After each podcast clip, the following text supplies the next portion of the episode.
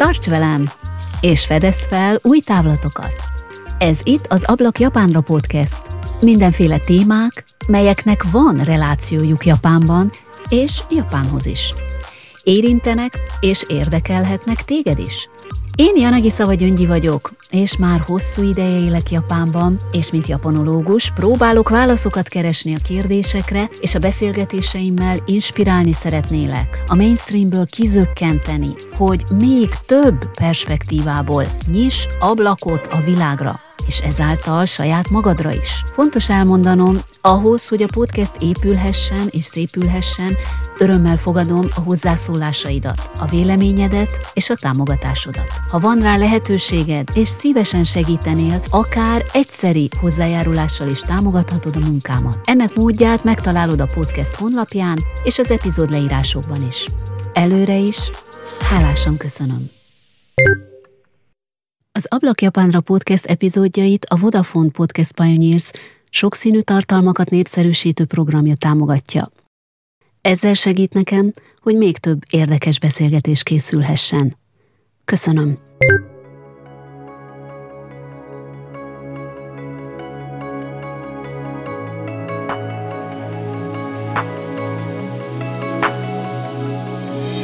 Ma is nagy szeretettel köszöntelek, kedves hallgatóm! Az első részben Timi mesélt egy kicsit magáról, hogy mi fogta meg annak idején, amikor animéket kezdett el nézni, követni, és tudatos fogyasztója lett a japán popkultúrának. Megtudtuk azt is, hogy miért érdeklődnek, vagy épp nem érdeklődnek a magyarok a japán és a dél-koreai filmek iránt. Mi bennük a vonzó, vagy épp a fura?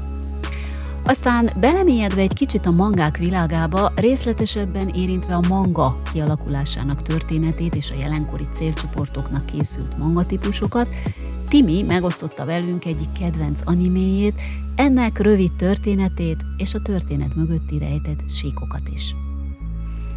És azoknak a hallgatóknak, akik eztán szeretnének elmélyedni a mangák és animék varázslatos világában, azok számára adott Timi néhány ötletet, hogy ennek hogyan kezdjenek neki, milyen csatornákon keresgéljenek, és milyen források állnak ma a rendelkezésre.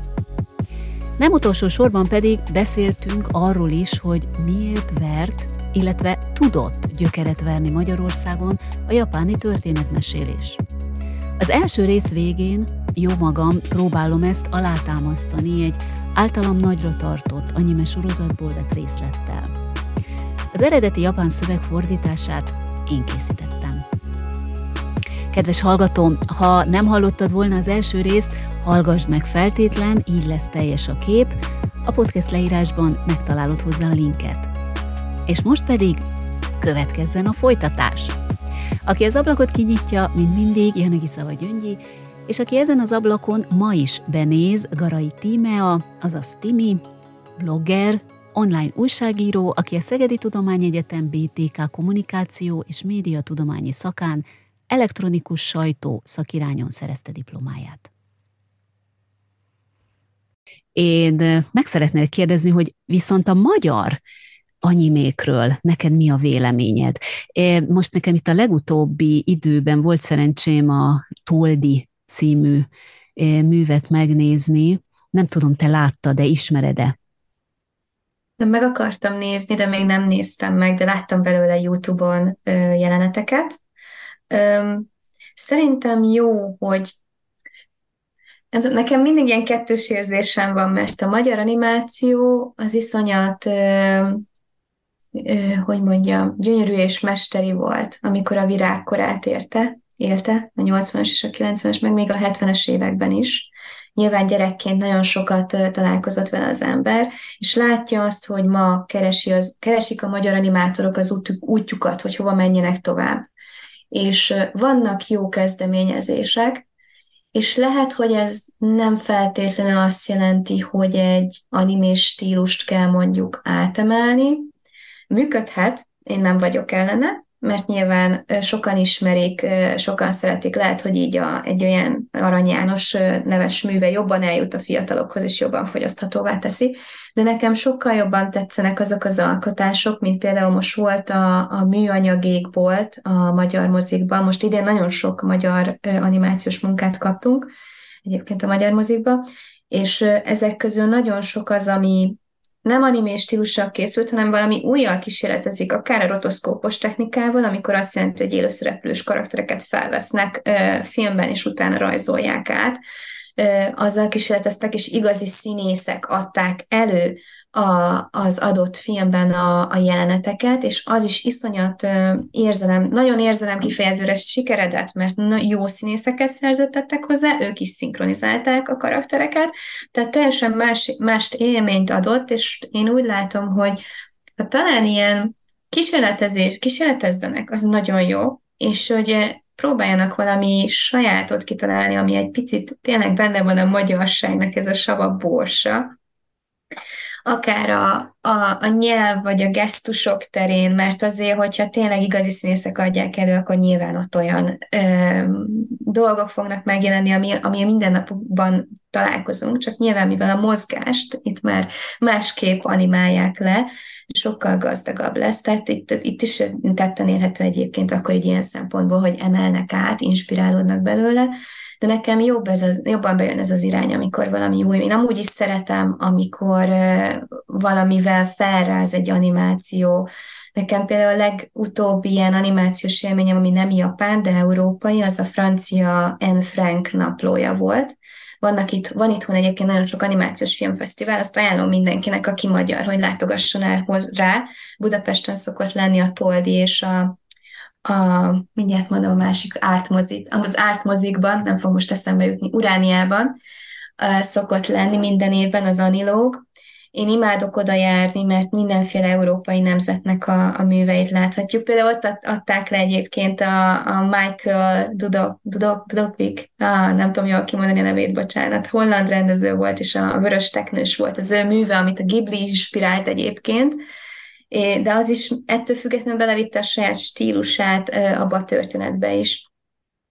Ott nagyon jókat lehet találni, amik ilyen különlegesek, és tényleg nem a megszokott tévében látott, de nem is anime, hanem így ilyen művészi feelingje van az egésznek, de mégis többet ad akár, mint egy hétköznapi animációs film. Tehát én ezeket ajánlom, hogy nézzék inkább, meg nagyon sok magyar alkotó is indul rajtuk egyébként, és káprázatos, hogy miket csinálnak, tehát akár rajztechnika, akár történet szempontjából nem, mondjuk nem emberekkel dolgoznak, hanem mondjuk állatokkal, vagy, vagy ilyen figuratív lényekkel, és azokkal is olyan érzelmeket, meg olyan filozófiai kérdéseket tudnak így fejtegetni, hogy itt csak ámul az ember.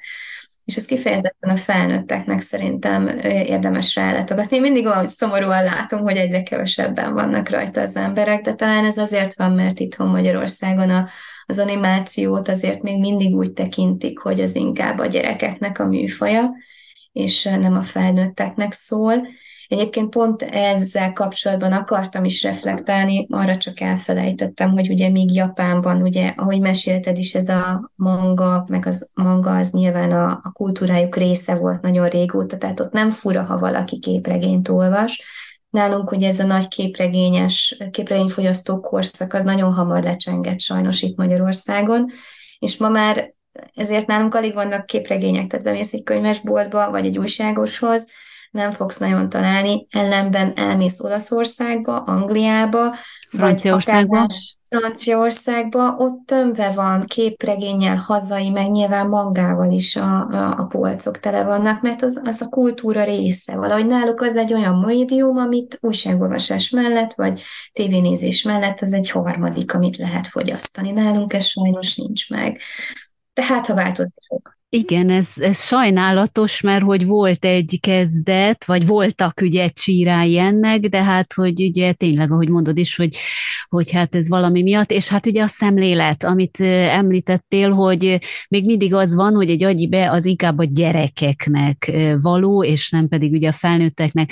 Azért azt hozzátenném, hogy itt Japánban is, tehát a 90-80 évesek, 90 évesek, azért még sokak mondják azt, hogy, hogy mondjuk például egy történelmi animét, hogy vagy egy történelmi mangát is akár, hogy hát mit képzel az ember, hát ugye azt normális könyvben kell olvasni, és hát mangát, hát izé, azt nem, és ugye nem veszik a kezükbe. Ami Viszont amit most az imént mondtál, és eszembe jutott, hogy a történetmesélés. Tehát itt visszatérve a magyar animékre, és egyáltalán, meg ugye itt a figurák. Ahogy mondtad, hogy ugye egyre jobban már megrajzolják, meg más kép, más szempontok szerint állnak hozzá, de én azért felteszem azt a kérdést, hogy vajon a magyar figurák azok megtestesítenek egy ideált. Tehát azt ért, értem hmm. az alatt, hogy kínálnak egy életszemléletet, vagy inkább csak egy pillanatnyi szórakoztatás, az, ami, vagy persze elgondolkodtat is nyilván pillanatnyilag, de hogy tud-e a néző annyira azonosulni vele, hogy és akkor majd, ahogy rá fogunk térni itt, hogy akár még egy cosplay, tehát hogy beöltözzön, hogy, hogy teljesen a magáévá akarja tenni azt a figurát. Én azt mondom, hogy ez nem baj, hogy nem így van, legalábbis én nem találtam olyan magyar figurát, és mondjuk itt most visszatérek például a Toldira, ami nem biztos, hogy annak készült, hogy, hogy ő itt, tehát itt, hogy jó, hogy magyar anime persze, meg hát ugye Arany János írását, és hát hűen követi, de hogy is mondjam, szóval hát azért ennél többet kellene. Most ez az én személyes kritikám, tehát itt ezt nem kinyilatkoztatásként szeretném elmondani, hanem ez egy személyes vélemény. Tehát akkor, amikor a világban már jó alkotások születnek, akkor rendben van az, hogy a Arany János művét hülyen, de miért egyes, hogy miért kell hülyen? Tehát itt, itt nem arról van szó, tehát ugye aki akarja, az olvassa el Arany Jánosnak a művét. Tehát, hogyha most ugye ebből csinálunk egy, egy alkotást, akkor nem arról van szó, hogy, hogy lap szerint, tehát lapozzuk, igen, ezt írta, tehát ezt lerajzoljuk. Én itt egy picit sajnos ezen a Toldin azt láttam, ami hát mondjuk itt a magyar filmet jelen pillanatban is elérte, hogy, hogy nincsen eredetisége. Tehát lehet, hogy technikailag szép, meg, meg a figurák is meg teljesen jó, ugye meg vannak rajzolva, meg nem tudom, tehát egy, annó ugye volt még ez a Mátyás király történetek, stb. Tehát egy mm. olyan kaliberű, inkább, tehát még, még elnézés, de az jutott eszembe már, hogy ő, ő testesíti meg ugye a mostani fiatalságot, aki tud elszakadni a családjától, tehát az örök, a mama hotelbe állandóan visszatérő, hiszen ő, ő, ő akkor is vissza akar menni ugye az anyjához. Visszagondolva, tehát a régiekre, a klasszikusok darabokra, amiket ugye szoktunk emlegetni, lásd ugye Gusztáv, meg, meg Mézga Géza család, stb., amik nagyon aranyosak voltak, nagyon jók voltak, de hát ugye nem akarunk azonosulni Gusztávval, meg nem akarunk azonosulni Mézgával, hanem ez csak egy pillanatnyi kikapcsolódás. És még egy dolog, hogy a, a húsvérszínész az, az egy kicsit az Instagram korában is, hogy persze rajong valaki egy színészért, és akkor ugye hasonlítani szeretne hozzá, átoperáltatja az orrát, átoperáltatja a szemét. Egy anime figura az eddig nem nőheti ki magát. Azért tartom ezt az anime dolgot pontosan jó dolognak, mert anélkül ad egy olyan életvitel útvonalat, vagy bármit, hogy, hogy ilyen extrém módon valaki azonosulna. És akkor most térjünk rá a Mondó magazinra, amiben ugye megjelennek ezek a hírek, és egyáltalán már ennek a, a magazinnak a neve, hogy mondó, ez nagyon-nagyon mondó, és nagyon ö, ö, nevet adó, hiszen mondó, mint magyarul is, melléknév igenévként, hogy mondó magazin, japánul is ö, ugye a kérdés-válasz, tehát ki találta ezt ki? Ez egy, ez egy szerintem egy nagyon-nagyon beletalált címadás volt. Mi, a mondó egyébként már azelőtt létezett, hogy én, hogy is mondjam, 2007 óta van, én a, a stábhoz, fú, mikor csatlakoztam, 17-18 éves koromban kezdtem el oda cikkeket írni, tehát így az eredet története az még az első főszerkesztőhöz kapcsolódik, a, a Danci-nak hívják, ez volt a, a beceneve, illetve a, a Nick neve, ugye itt nagyon uh-huh. sokat fórumoztunk még régen, és ő találta ki, ő volt az, aki bevezetett ilyen, ő nagyon, fú, ő nagyon játékosan írt, tehát itt vannak azok az írók, cikkírók, akiket én is példaképnek tekintek, hogy élmény tőle olvasni még akár egy bekezdést is, mert olyan frappáns humort tud belecsempészni, reflektál közben a jelenre, közben egy kicsit be is szól az olvasónak, de nem érzett sértőnek, hanem pont, hogy szórakoztató, mert tudsz vele azonosulni, és tőle származik a, a magazinnak a címe is egyébként. Ő szerintem írt róla egy oldalas értekezést, hogy honnan jött a cím, ezt érdemes majd elolvasni. A, szerintem a 2007-es ha megvan a linkje, feltétlen küld el, légy szíves. És hát mondjuk el azt is, hogy hát százezer példányban, tíz év alatt azért százezer példányban értékesítve lett, tehát az azt jelenti akkor, hogy olvassák az emberek. Tehát ha szabad ilyet kérdezni, hogy ez ki pénzeli, vagy, vagy hogyan, vagy olvasók Nem, révén? Ez ez, ezt nyilván mindenki, aki dolgozik a magazinon, ezt ilyen hobbiként készíti, tehát nem főállása senkinek sem. A Mangafan kiadó adja ki egyébként, aki a régen a magyar mangákat is behozta, de igazából a, a költségeit nem fedezik a, az olvasói bázis, Egyáltalán nem, hanem a szerencsére van egy a rendezvényünk, amit már említettem, annak a bevételéből megy egyébként az, hogy tudjuk legyártani, ezért is kellett sajnos átállnunk, mert régen havi szinten jelent meg mindig egy szám, most két havonta jelenik már meg a nagyon régóta, szerintem már négy-öt éve két havonta vagyunk, és ez nyilván azért is van, mert hát egyszerűen nem bírja el a, az olvasóbázis, mert nem, nem tudja kitermelni az előállításnak a költségeit, de cserébe így a, a rendezvényekből tudjuk finanszírozni azt, hogy még megjelenhessen. Most egyébként pont egy ilyen szomorú időszakban kérdeztél rá erre, mert a mostani főszerkesztőnk sajnos kórházba került, úgyhogy nem tudni, hogy mi lesz a magazin sorsa, mert ő fogta össze az egészet, tehát mindig van egy központi ember, aki összeállítja, letervezi, megtervezi, hogy mi lesz mondjuk a következő számban, összegyűjti rá az írókat, ő szerkeszti, tehát mindent csinál, mindent is csinál, és sajnos ő most nem elérhető, nem tudjuk, mikor lesz, jön rendbe. Most van két helyettes, aki így besegít, de nem tudjuk, hogy most tudjuk-e tovább vinni a magazint, vagy se. Reméljük, hogy igen, és hát reméljük, hát nagyon hogy persze, ez, ez nagyon reméljük, hogy valami lesz. Egyébként milyen szempontok szerint kerülne tartalom, hogy, hogy közszállításra? Ahogy sokat segítek nekik én is, mert ugye a, a közösségi média feleteinket én kezelem, és így látom, hogy mi a trendi az olvasók körében.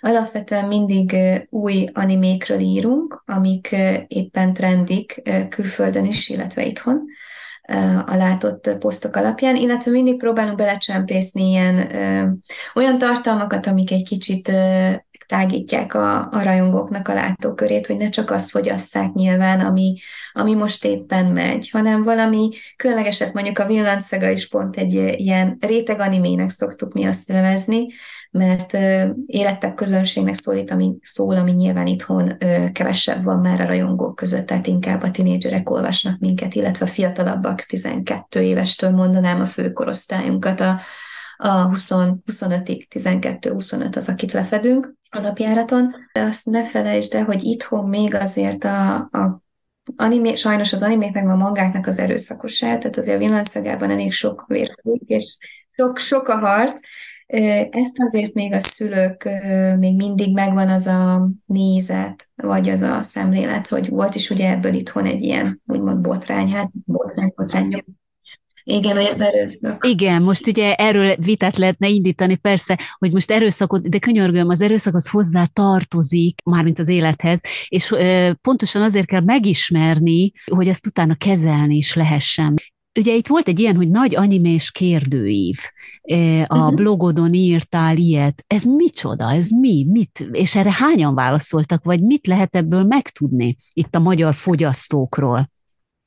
Igen, ezt, hát igen, ezt két célból csináltam a rajongóknak, mert láttam, hogy mindig kíváncsi akar, hogy hú, itthon most mi az a cím, ami nagyon megy, és hogy én beleesek abba a kategóriába, vagy éppen kitűnök, mert nálunk a, a szubkul, minden szubkultúrában van olyan, hogy van a fősodor, akik ugye mennek a tipikus címek után, mondjuk, mint egy Naruto, Dragon Ball, One Piece, ezek a nagyon populáris címek, és ugye ezeket hogy mondjam, van az a elitista réteg mindig egy szubkultúrában, aki ezeket a um, instant jön, jött fanokat, akik mondjuk csak ugyanazt fogyasztják, vagy csak egyfajta animét fogyasztanak, nem azt, hogy lenézik, hanem hogy a szűk rátókörűnek tekintik, és nyilván ezek a, az editista fogyasztók pedig azt szeretnék, hogy a, az ő kis egyedi mangájukat, mondjuk, mint egy, egy villanszaga, az pont egy ilyen rétegbe esik, hogy azt minél többen megismerjék, és hogy inkább az az érték, a többi meg annyira nem értékes. Tehát ez is nagyon fura, hogy van egy ilyen ö,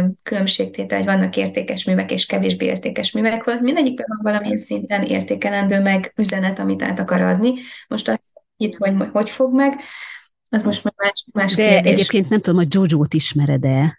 Igen, igen, igen. A Jojo az most, most iszonyat populáris lett, pedig az is egy réteg ö, sztori volt. Az is réteg lenne? Annak indult, de most így iszonyat kinyílt, és vannak ilyen dolgok, amik így... Hogy én, én a Jojo-nak is a rabja vagyok, abszurd történet, de hogy azt úgy fűzi össze, hogy ez, ez valami fenomenális. Igen, tehát mert hogy most azt mondtad, hogy ugye vannak, akik egyfajta animét fogyasztanak, és akkor ugye nem nagyon a másikféle, de hát én Jojo-t is fogyasztok, tehát az mondjuk nem a nagy történelmi, filozófiai kérdésekről. De pont erről szól az egész, hogy igazából bármit fogyaszthatsz, ami a a hallgatók is, akik hallgatják ugye ezt a, az adást is, hogy hát ablak Japánra, tehát egy kicsit a szemléletüket akkor kinyitják. Tehát akkor a kérdőív mit árult el? Ja, igen, a kérdőív. igen, a kérdőívre, mert hogy itt kalandozunk, igen.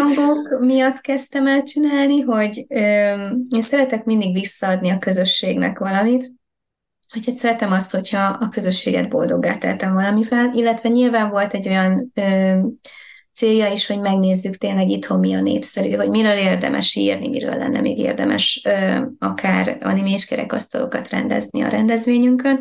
Úgyhogy ezért indult el. Által az első, nyilván mikor először indítottam, akkor rengeteg kitöltöm volt, 1500, 1800, az már eléggé reprezentatív. Uh-huh. Most már, mikor legutoljára csináltam, azért már le, leesett 1100-ra, ezerre, de még azért úgy boldog voltam vele, hogy még ennyi hajlandóak kitölteni, mert azért nem, nem kicsi kérdőív, tehát egy évbe kijön, vagy szezononként 20-30 anime, most az beszorzott 400-120 cím közül kb. meg kell nézni, hogy most akkor neked melyik volt szerinted az idei év legjobbja, vagy éppen a legrosszabbja. Uh, úgyhogy igen, ebből indult ki, um, utána nyilván ezeket az eredményeket publikussá tettem, ez egy tök jó ilyen mm, kommunikációs felületet is adott, tehát elkezdtek rajta beszélgetni, vitatkozni, hogy miért az a cím nyert, meg hogy miért nem az én címem nyert, és nyilván jöttek az ajánlók is a kommentek alá, hogy hát szerintem ennek kellett volna nyernie, ami mondjuk ilyen értékesebb mű, pont ezért hoztam be ezt a, az elit meg a populáris, mert ugyan mindig a populáris címek fognak bekerülni, és igazából érzésre már meg lehet jósolni kb., hogy mi fog nyerni, mert minden szezonban látjuk, hogy mi az, ami nagyon megy. Mondjuk most a, és mi megy? Mi megy? Most a nyári szezonban a, a Jujutsu Kaisennek jött ki ugye az új évada, azt én is követem, az nagyon jó, meg a Bleachnek most tíz év után, vagy több mint tíz év után jött ki a, jön a foly, jön, folytatódik a folytatása, ezt jól megmondtam, mert tavalyban kezdték el újra animálni a, a, az utolsó nagy történetévet, úgyhogy az megy még nagyon, meg most van egy nagyon jó új történelmi, ami azt hiszem a Magic korszakban játszódik, a My Happy Marriage, akkor tudom csak a címét, de ez a Netflixen is megy magyar szinkronnal, és ez egy nagyon szép shoujo sztori, Egyébként egy fiatal lányról, aki, akit egy kényszerházasságba kényszerítenek egy ezred, hát olyan tábornokként dolgozó úriemberhez, aki, akiről azt mondják, hogy nagyon hűvös, és mindig elő, előzte eddig maga mellől a mennyasszonyokat, és most nagyon a hősnőt is meg, meg, megragadja. Tehát ezek, meg még van pár cím, van még egy, ami most nagyon népszerű, az a Zoom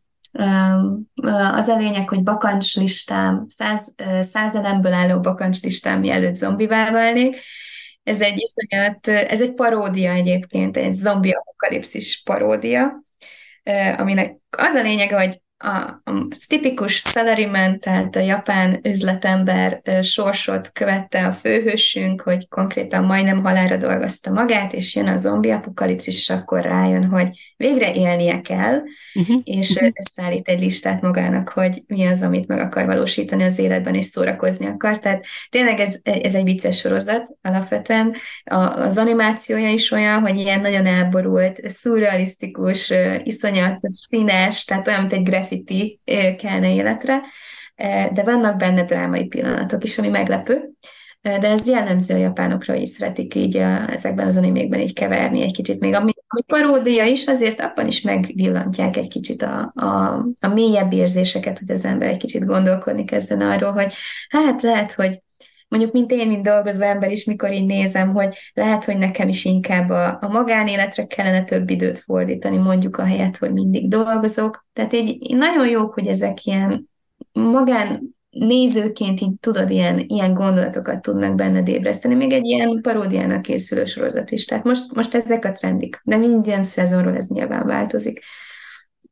És hát ugye ezt az egészet a mondokon, meg anyikon fogja össze, hogy ugye beszéljünk erről is, hogy ugye ez micsoda. Hát eleve, hogy mondokon, tehát meg kon, ugye ezek ilyen, nem is az, hogy mozaik szó, hanem a, a szavaknak ugye az első tagját össze ragasztották, összeragasztjuk, úgy jött ugye ki, hát ugye az kon, ugye az anyime, és ugye a kon, mint a convention angol szóból, tehát ilyen gyülekezés, stb. Ugye ezt is hát ugye Japánban is nagyon kedvelik, így alkotni szavakat, de hogy létezik egy ilyen Magyarországon, mi ez a társulás? Én is tulajdonképpen ugye a Facebookról, lát, Facebookon láttam, Facebookról értesültem erről, hogy van egy ilyen közösség, kik csinálják ezt, miért csinálják, és hogy hát ennek ugye a legjobban megnyilvánuló formája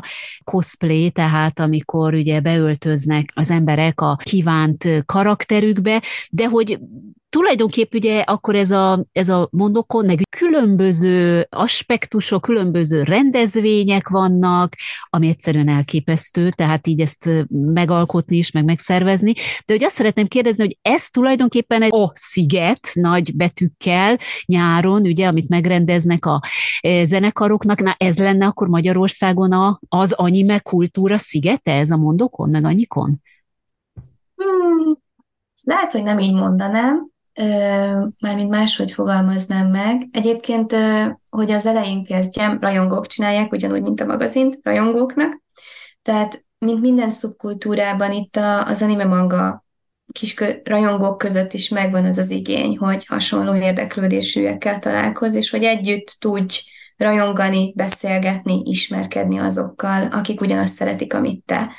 Főleg úgy, hogy ugye itt ennek nagy a múltja ennek a rendezvénynek egyébként, nagyon sok éve fut már, ez is a 2000-es évek közepén, azt hiszem 2005-ben indult, talán akkor volt az első rendezvény, és Nyilván ennek is van egy magyar sajátossága, hogy nekem is olyan volt például a középiskolai éve, éveim olyanok voltak, hogy én voltam egyedül animés az osztályban, tehát nyilván nem volt kivel beszélgetnem, én meg voltam a magam kis burkában, voltak persze barátaim, meg mai napig egyébként megvannak ezek a barátságok, de ők, velük nem lehet úgy fanulni, mi így szoktuk nevezni, egy-egy sorozatra, vagy tudod el megnézni együtt egy sorozatot mondjuk, és azt így közösen élvezni. Hogy nyilván ezért indult az egész, egy baráti társaság összejött, és akkor először egy kis rendezvény volt belőle egy kicsi művelődési házban, utána kinőtte magát egy, egy nagyobb rendezvényre, amit már egy rendezvény központban szervezünk, ez a Hung Expo, ahol nagyon sok magyar kongresszus szoktak például még tartani, meg akármilyen filmeket is forgatnak ott, tehát ez egy iszonyat nagy rendezvényközpont, és ott most már uh, 15-20 ezer embernek ad negyed évente otthont ez a mondókon. Egyébként eredetileg Szakurakon is volt a neve, Anime Karácsony némen is futott, tehát mindenféle uh-huh. neve volt most már nagyon régóta Mondókon néven fut, hogy így összevontuk így a brandet úgymond, hogy van a Mondó magazin és a Mondókon, És igen, hát itt mindent próbálunk, egyre színesebb programokat próbálunk adni a látogatóknak, tehát ott van az Anime Fan Synchron, ezt én szervezem egyébként már azt hiszem öt éve kezdtük el, mert egy cseh konon láttuk, hogy van ilyen, és akkor bedobták a szervezők, hogy Timi, szervez ilyet, úgyhogy azóta én szervezem. Um, úgyhogy emiatt nagyon sokat uh, találkozok szinkron színészekkel, és uh, igazából nekem is ez egy ablak volt a, a szinkron szakmára, mert elein előtte én se Szerintem nagyon sokan vagyunk úgy öm, nézők, hogy amíg nem tudod, hogy milyen munka van mögötte, meg kik állnak mögötte, a mögött, a produktom mögött, amit látsz, nem látod az igazi értékét, csak adottan kapod, elfogadod, hogy ez ilyen, és nyilván könnyebb akár negatív kritikát is megfogalmazni egy-egy ilyen produktummal kapcsolatban, hogyha nem tudod, hogy mi van a háttérben. És én sem és... Kedves hallgatók, ezt még egyszer pörgessék vissza, és hallgassák meg, mert hogy ugyanez vonatkozik az Ablak Japánra című podcastre is. Ezt úgy beszedtem volna tenni most. Ez olyan szépen megfogalmazta Timi, hogy, hogy, hogy ezt, ezt nem hagyhattam ki. Bocsáss meg, igen, folytasd, légy szíves. Igen, mert nekem is az volt, hogy én nagyon sokáig nem szerettem a magyar szinkrot. Én nem néztem magyar szinkronos ö, dolgokat. Volt egy ilyen heppem, hogy mindent eredeti nyelven, és hogy elkezdtem szervezni ezt az anime fanszinkron versenyt, nekem is akkor nyílt ki a szemem, hogy fú, hát itt azért vannak nagyon tehetséges színészek, nagyon tehetséges olyan emberek, akik a hangjukat úgy el tudják változtatni, mikor élőben találkozol vele, így el se hiszed, hogy X karakternek ő volt a hangja, pedig láttad azokat És a még hogyha beöltözik, akkor mi lesz belőle, igen? Na, hát akkor az, Hát mikor a Mózer Károly, aki az Anakin Skywalkernek volt a magyar hangja, volt a zsűrénk, és ő, ő, volt, hogy beöltözött Anakinnak, és úgy jött be, hát ott elolvadt mindenki. Vagy a, a Barát Istvántól, aki meg a Pókembernek a magyar hangja, de, de ebből is szerintem, ahogy látod, hogy sorolom a neveket, nem csak animével foglalkozik már egyébként a mondókon, meg a japán kultúrából, nyilván azzal abból indultunk ki, tehát az a mag, ezért van animés kerekasztal, olyan hatalmas nagy geek vásár, ahol az mi az a geek? hazai. Mi az a geek? geek. Igen, um, mert először geeknek értettem. Kocka. Kocka, akik tudod, ilyen számítógépes. Ja, hogy azok a geekek. Akkor a geek vannak, és sok geek van Magyarországon egyébként? Mert hogy te is akkor egy geek vagy, ezek szerint. Meg én is egy geek vagyok, aki ennyire oda van a világszakáért. Hát ez inkább úgymond ez ilyen nagyobb fogalom, amiben beletartozik, mert mi magunkat itt magyarok szoktuk otakunak is hívni, hogyha a japános, igen. És az, az a geek része, mert a, a geekbe beletartozik minden más is, ami nem japán, tehát akár a Marvel, a DC, a szuperhős művek is, vagy a fantasy sztorik, mert annak is nagy fandomja van. És most a mondókon már olyan, hogy nem csak anime manga, és így nem csak fanszinkron animés kerekasztal, anime vetítések is vannak nyilván, mert a Crunchyroll-lal az egyik legnagyobb globális anime forgalmazóval és vetítési jogokat birtokló céggel van partnerségünk, illetve a Pokémon Go-val is szokott partnerségünk lenni, tehát nagyon sok ilyen japán céggel tudunk együtt dolgozni, illetve nemzetközi céggel, akik japán média termékeket exportálnak, tehát velük Nyilván nekik köszönhetően nagyon sok az animés tartalom, de tudjuk, hogy mint mi is, több iránt rajongunk. Tehát például én nagyon szeretem a, a, a trónok harcát, akkor arról is vannak például programok, cosplayek vannak, kiegészítőket. Kiejtetted a cosplay szót, igen, a cosplay, igen. ugye ez egy, ez egy nagyon ö, ö, érdekes, és ez egy nagyon mély része talán ennek a mondokonnak.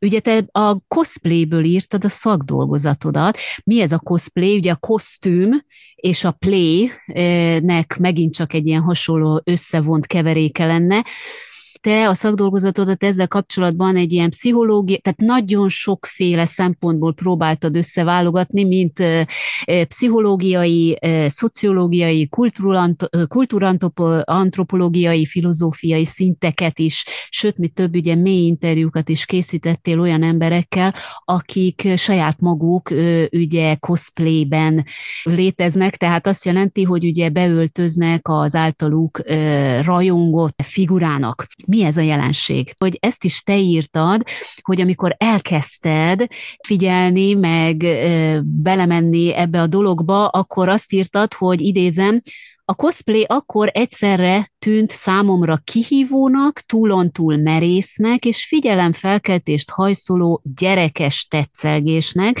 ugyanakkor a szépség, az önkifejezés és a kreativitás mérhetetlen tárházának. És még egy dolgot eh, itt azért szeretnék idézni, ez pedig szint úgy, amit már említettem, ezt a Mokka adást 2012-ben, ahol azt hangzott el, hogy ez egy infantilis hülyeség.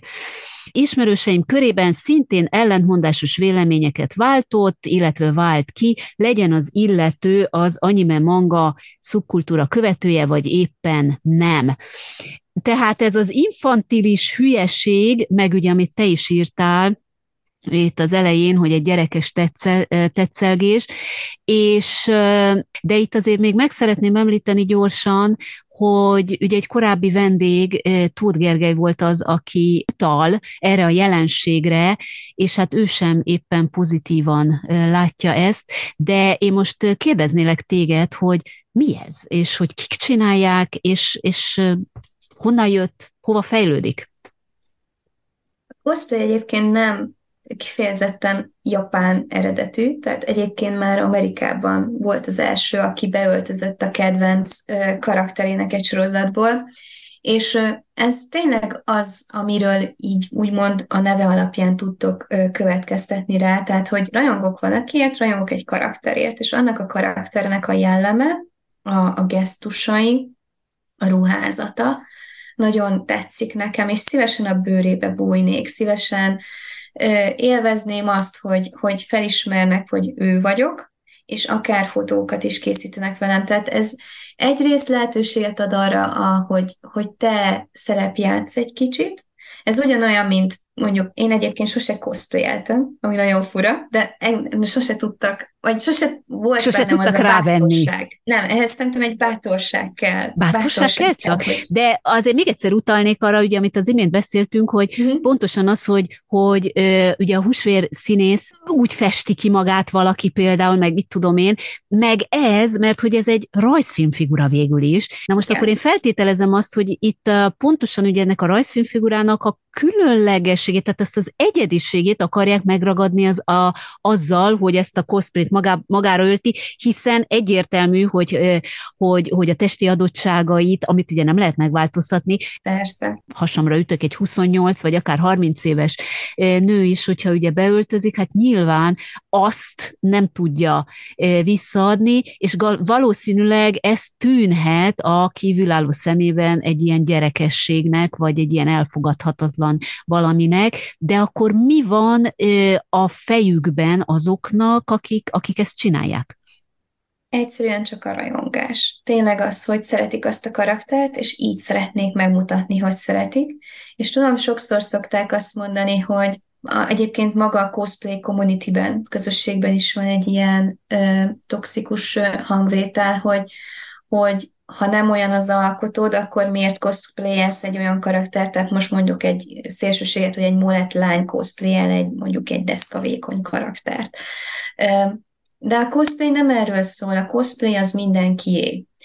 Tehát itt, itt tényleg arról van szó, hogy valaki lehet mm, sérült, akár mozgássérült. Lehet az alkata olyan, ami nem fedi le a karakterét. A szemünk egyébként sem fogja sose lefedni, mert nincsen senkinek hatalmas nagy bambi szeme a valóságban, de azt, hogy szeretünk egy karaktert, és így szeretnénk kifejezni azt, hogy őt mennyire szeretjük, és közben akár te magadnak készíted el azt a ruhát, ami meg itt feléleszti benned a kreatív hobbit, hogy hogy kell mondjuk szabásmintát készíteni, vagy hogy tudod magadra szabni, vagy páncélt hogy készítesz. Mindenki saját magad csinálja egyébként? Nem, a... van, aki vagy vásárolja, veszi. de Aha. van, aki veszi, van, aki magának csinálja. Nyilván ez így lassan épül fel, valaki megelészik azzal, hogy csak vásárolja, most már elég jó minőségű cosplayeket lehet egyébként vásárolni, de azokat is magadra kell egy kicsit igazítani, hogy, hogy jó legyél. De ott van, hogy parókát vesznek fel nyilván, ami ennek ugye nagy sajátossága, hiszen animékben olyan hajak vannak, hogy te olyat a sajátodból nem tudsz igazából készíteni. vagy kontaktlencsét használnak, úgy sminkelnek. Tehát ezek az apró dolgok, hogy mondjuk egy parókát hogy formázol be, hogy olyan, legyen, mint a karakter, mint mindenki a karakter hűségre próbál törekedni, mert nyilván az, az fejezi ki, hogy ő, ő tiszteli azt a karaktert, és szereti, hogyha minél hitelesebben tudja visszaadni. Ezért a sminkelésben is olyan technikákat próbálnak megtalálni, a, ilyen öntanuló módon, autodidakta módon YouTube-ról néznek olyan videókat, hogy én csak nézek, hogy egy lány mondjuk el tudja magát sminkelni fiúnak, és tényleg mikor találkozol vele, elhiszed, hogy fiú, mert egyszerűen a sminkje olyan, hogy az mhm. órát lekeskenyíti itt az állát, vagy itt kiemeli, vagy valahogy sminkel magának Ádám csutskát, nem tudom, hogy csinálják. Itt Japánban is eszméletlen technikai eh, Igen. háttere van, és tudják. És az elképesztő, és amikor még magadnak csinálod a jelmezt is, tehát óriási páncélokat, de nem is kell akár egy látványos páncélról beszélni, hanem elég, ha magadnak varsz egy ruhát. Hát azt konkrétan évekig tanulják, hogy hogy kell ilyeneket készíteni, és ők saját maguk a hobbiukból pénzt költenek rá, hogy megcsinálják, és utána nyilván nekik egy, egy rendezvény, mondjuk egy mondókon az a helyszín, ahol megmutathatják, hogy mit csináltak, meg egyébként nem csak a, a beöltözés, meg hogy eljátszod azt a karaktert. Én ezt arról tudom hasonlítani mindig, hogy én, én tíz évig táncoltam, és volt egy olyan időszak a tánccsoportunkban, amikor nem volt elég fiú, én voltam a legöregebb, a legmagasabb, én voltam mindig a fiú. Na, én azt baromira élveztem. Milyen, hogy jó volt a férfias ilyen manírokat átvenni, menőzni, macsózni, hogy az egy felszabadulást ad. És a, a cosplayereknek is ez azt jelenti, hogy egy másik karakter bőrébe bújsz, aki nem te vagy, és abnak a karakternek a bőrében csinálsz olyan dolgokat, amiket te mondjuk a hétköznapokban nem szoktál. És az ilyen iszonyat jó érzés. Talán a színészethez tudnám egy kicsit hasonlítani, mert nagyon sok van ebbe benne, és Nyilván a cosplaynek van, nagyon sok ága van, tehát azon kívül, hogy készíted a jelmezt, azon kívül megtanulhatsz mondjuk modellkedni, mert nagyon sok cosplay modell van, aki csak mondjuk megveszi a jelmezt, de utána olyan gyönyörű képeket csinálnak róla, és ugye akárkiről nem lehet, úgy tudnod kell, hogy hogy kell úgy pózolni, vagy videókhoz pózolni, itt is van videóvágás, a fotózás is itt nagyon erős ebben a szegmensben. Profi fotósok mindenféle fényjel jönnek a rendezvényre, és olyan képeket készítenek, utána kifotosopolják, hogy mintha az animének az élőszereplős változata lenne. Szokták is mondani, hogy néhány, néhány cosplayer jobb live action, ugye ezek az élőszereplős adaptációi az animének a mangának, hogy jobb live action karakter lenne egy adott anime karakterre, mint amit mondjuk kitalálnak. Hogy ugye Magyarországon ennek igazából nagy kultúrája, történelme, hagyománya nincsen, ugyanakkor ugye Japánban ez teljesen elfogadott már, mint eh, azért is, mert gondoljunk ugye például a e, métkaféra, tehát mint jelenség, ugye amikor e, lányok ugye beöltöznek, és ugye a kávézóban, hát így szolgálják ki ugye a vendégeket, és egyébként ez ugye hát a külföldi vendégek körében rettentő nagy öröm, és hát ugye mindenki ezt akarja e, felkeresni. Ez az egy egyik, a másik meg, hogy maga a hagyomány, ugye a takarazukára gondoljunk, amikor ugye nők, tehát ez egy színház, hogy ugye a kabuki színházal ellentétben jött létre, hogy csak nők szerepelnek, és ugye minden férfi szerepet is nők játszanak, ugye hát a kabukiban pedig ugye mindenki férfi, és hát ugye a női szerepeket is férfiak játszák, tehát ez a, ez a, hogy is mondjam, ez a nem váltás, meg az, hogy most beöltözünk, meg nem tudom, tehát ez itt Japánban ez abszolút elfogadott dolog, hát ugye Magyarországon meg kevésbé. Én nagyon remélem azért, hogy ez megint egy, egy olyan nyitottságot, vagy egy ilyen nyitottabb gondolkodást is azért ad, és nem csak az, hogy leszólni, görbetekintettel nézni valakire, aki, aki mondjuk ezt művel és ezt csinálja.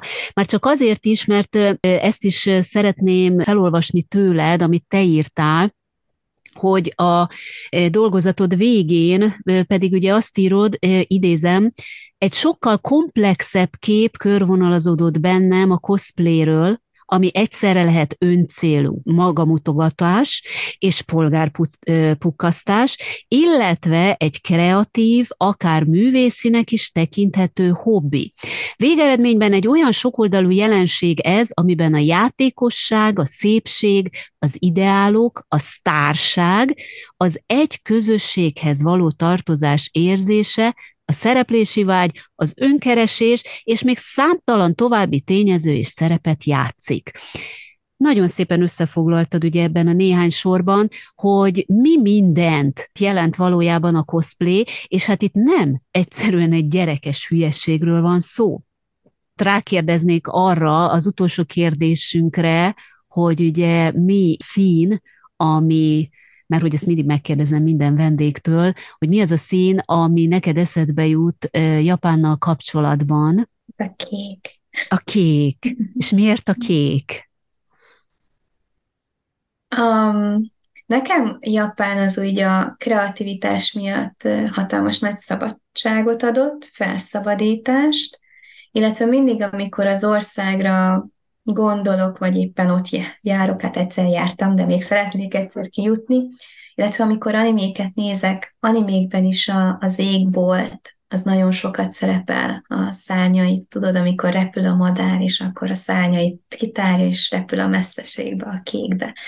És mikor ott voltam kint, nekem is a vidéki Japán tetszett a legjobban, a külváros, ahol tényleg a gyönyörű kék ég terület körülötted, kék tenger, vagy óceán, ott a messzeségben, a tradicionális kis házikók, a megy a vonat, hallod a klasszikus kis ting-ting-ting-ting-ting hangot, ahogy leszokott ereszteni a sorompó, és az olyan megnyugvást ad nekem, illetve tényleg a, a szabadságot. Ez azért érdekes, mert Valóban, tehát ugye a tiszta kék ég, ugye itt Japánban, és amikor, amikor egy darab bárányfelhő sincs az égen, hanem tényleg az a nagy kékség, ez nagy, nagyszerű, hát ugye az legfőképp nyáron szokott lenni, de hát ugye, ha az ember ezt a kékeget nézi, csak a kékeget nézi az animékről, akkor valóban ezek a gondolatok jut, juthatnak eszébe, amit most elmondtál, de amikor alatta van, itt Japánban, tudni kell, hogy ezer fok és 2000 százalék páratartalommal, akkor hát kevésbé örül ennek, még egy dolog pedig, hogy ugye télen viszont napfényes, tehát nem ez a borús, meg, meg nem tudom, szürkés idő, hanem a napfényes, kék, eges Japán az, ami, ami tényleg ugye az ember fejében ott van. Mi kell vajon ahhoz, mármint így a hallgatóktól is kérdezem, meg úgy, úgy mindenkitől, hogy eljusson valaki egy szűk látókörű kritikán túl egy olyan felismerésig, ameddig te is eljutottál a szakdolgozatod végén. Hiszen te is úgy indítottál, hogy visszatérve a cosplayra, hogy ugye ez egy gyerekes, meg érthetetlen, meg hülyesség, meg mindenféle dolog, és aztán utána pedig leírod, hogy mi minden rejlik ebben a cosplayben. Nyitottál kinyitottad a szemed, és e, e, energiát fektettél abba, hogy megismerd azokat az embereket, akik, akik ezt csinálják, és ezért rajonganak, és megpróbáltad őket megérteni.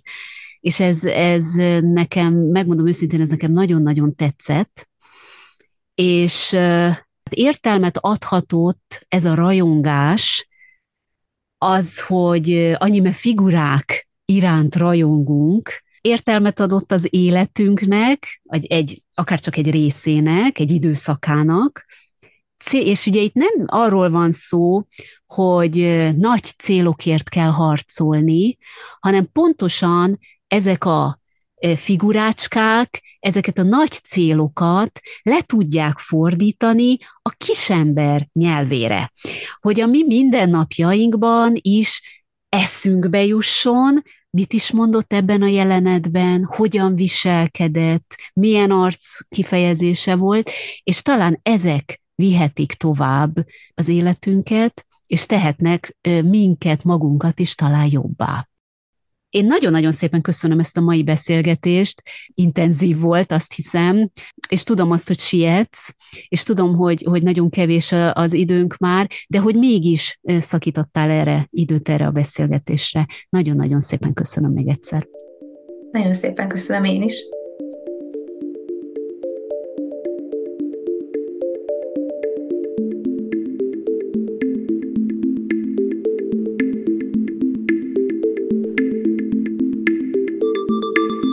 Ma egy újabb ablakot nyitottunk Japánra. Köszönöm, hogy velem tartottál. Az új epizódokat eléred a magyarpodpad.hu oldalon, az Apple Podcast-en, Spotify-on, Google Podcast-en és gyakorlatilag bárhol, ahol podcastek elérhetőek a neten. Ha tetszett az adás, akkor kövesd kérlek az Ablak Japánra csatornáját, így biztos nem maradsz le a következő részekről. Kérlek továbbá, hogy értékeld is a podcastet azon a platformon, ahol az adást hallgattad. Ezzel segítesz engem abban, hogy mások is könnyebben megtalálják az Ablak Japánra podcastet. Ajánlom továbbá, hogy nézz rá a podcast honlapjára, csatlakozz hozzánk a Facebookon és az Instagramon. A legközelebbig minden kedves hallgatónak a legjobbakat kívánom!